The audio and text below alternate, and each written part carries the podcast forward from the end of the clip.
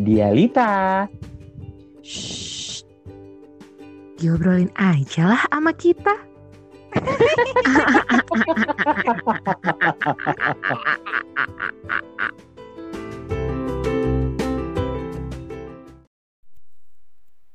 Hey ho, kembali lagi sama Andy di sini.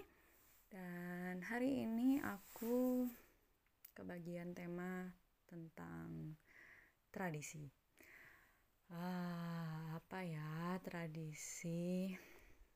Sepanjang yang aku ingat, aku dan keluargaku bukan termasuk keluarga yang mengikuti atau memegang tradisi tertentu yang dilakukan orang-orang pada umumnya.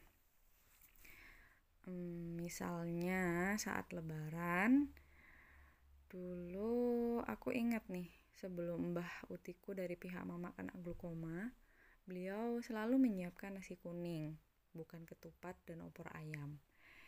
Jadi selama hampir lebih dari dua puluh tahun hidupku, pas lebaran itu aku gak pernah yang namanya makan ketupat dan opor ayam. Aku baru ngerasain lebaran makan ketupat dan opor ayam itu uh, setelah aku di Jakarta justru. Hmm, itu pun dapat dari tetangga. Nah, apa ya? Hmm, oh ini juga. Karena ayah dan mamaku itu sama-sama dari Bondowoso, jadi sebelum aku merantau saat S M A, aku gak pernah merasakan yang namanya mudik. Kampung halaman ayah mamaku bisa ditempuh masing-masing sekitar satu jam lah dari rumah kami. Jadi lebaran hari pertama kami akan ke kampung halaman mama misalnya. Terus hari kedua ke kampung halaman ayah. Terus gantian tiap tahunnya gitu. Acaranya ya keliling, silaturahmi ke sanak saudara, dan itu pun bisa dilakukan dalam sehari. Sore atau malam biasanya udah pulang balik ke rumah. Tradisi lebaran di keduanya juga kurang lebih sama sih. Setelah keliling-keliling tadi, bersilaturahmi ke rumahnya Pak D, Bu D. Biasanya kami kumpul-kumpul buat ngobrol lah, dan makan yang pasti. Kalau di keluarga mama, selain nasi kuning tadi ya, seringnya sih kami beli rujak. Ya, rujak. Aneh kan lebaran makan rujak. Padahal uh, makan rujak juga selain lebaran juga bisa kan. Tapi gak tahu deh kenapa kamu pengen makan rujak. Nah, kalau di rumah uh, keluarganya ayah, ini biasanya masak-masak bareng. Ehm, mamaku, budi-budiku, ehm, bulik-bulikku tuh. Masakannya pun sederhana. Ya nasi putih atau nasi jagung, tahu tempe goreng, ikan teri dan ikan asin. Terus sayuran rebus yang baru dipetik dari kebunnya budiku. Dan tentunya sambal terasi ulek khas mamaku. Hmm. Nyam nyam nyam nyam nyam. Itu tuh paling dikangenin emang. Udah, gitu aja. Gak ada yang khas banget kan? Terus apa ya? Setelah menikah pun kerasa banget bedanya ya, keluargaku dan keluarga suami. Misal pas pernikahan, seserahan dari keluargaku mah e, menurut keluargaku ya, bebas aja, sesuaikan dengan kebutuhan dan budget gitu. Uh, aku pun nggak tahu gitu jenis-jenis serahan tuh ada macamnya apa aja tuh nggak tahu gitu. Tapi ternyata dari keluarganya suamiku itu yang namanya seserahan tuh ada jenis-jenisnya, misalnya ada daftarnya sendiri, harus ada apa ada apa ada apa gitu. Jadi sempat oh ternyata begitu ya. Terus pas aku hamil, Uh, keluargaku tuh gak ada yang namanya selamatan empat bulanan atau tujuh bulanan gitu. Sementara keluarga suami ada selamatan kayak gitu. Tapi untungnya ya, perbedaan ini gak jadi masalah bagi keluarga. Kami alhamdulillah marilah saling menghormati dan menghargai pilihan masing-masing. Hmm. Dan aku dan suami pun ya nurut-nurut aja ya, gak, gak menjadikan itu persoalan lah.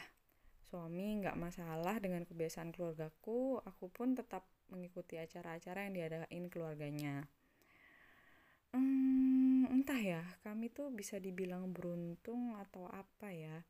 Yang pasti uh, ini menurut kami ya, kami bisa melaksanakan pernikahan sesuai keinginan kami tanpa harus mengikuti atau menjalankan tradisi adat tertentu gitu. Suka-suka kami lah gitu. Walaupun kami sama-sama adalah latar belakang Jawa, kami tidak mengikuti tradisi pernikahan Jawa pada umumnya, seperti siraman, midodareni, apalah-apalah itu yang bisa berlangsung beberapa hari sebelum hari akad tuh. Beda lagi dengan pernikahan masku yang menggunakan tradisi Sunda saat pernikahan. Beh, rangkaian acara adatnya dimulai sejak kalau nggak salah tuh tiga hari lah sebelum hari akad. Macem-macem dan ribet gitu kelihatannya. Tapi di satu sisi seru juga karena setiap acara kan pasti memiliki maknanya sendiri. Dan pastinya momen itu akan membekas menjadi kenangan berharga. Aku tuh masih, masih ingat ya salah satu momen tuh yang pas setelah akad tuh ada apa kayak e, tarik-tarikan ayam goreng gitu. E, jadi tuh nanti maknanya tuh rezekinya tuh paling banyak tuh dari dari berasalnya tuh dari rezeki atau apa gitu ya, dari dari pihak su, uh, suami atau istri gitu, tarik-tarikan. Nah, pas tarik-tarikan itu masku tuh cuma dapat paha satu gitu, sementara sisanya dari badannya si ayam sampai paha satunya tuh uh, apa didapat mbakku, dan itu mental kena wajahnya mamaku. itu itu antara uh, lucu tapi ngenes juga sih gitu, tapi ya gitu, itu jadi jadi kenangan berharga yang yang kalau diceritakan tuh jadi hal yang Uh, bisa sama-sama diketawain gitu, seru aja lah gitu. Ya gitu sih, apapun pilihannya ya, mau mengikuti atau nggak ngikutin tradisi, atau malah mau bikin tradisi baru. Intinya saling menghormati dan menghargai aja. Mau ikut hayu, sekalian belajar dan nambah pengalaman baru kan. Nggak mau ikut ya monggo, yang penting udah diem aja, nggak usah ngomong belakang sambil ngejelek-jelekin. Sebisa mungkin cari titik tengah agar semua bahagia, walaupun tentu kita nggak akan bisa ngebahagiain semua orang.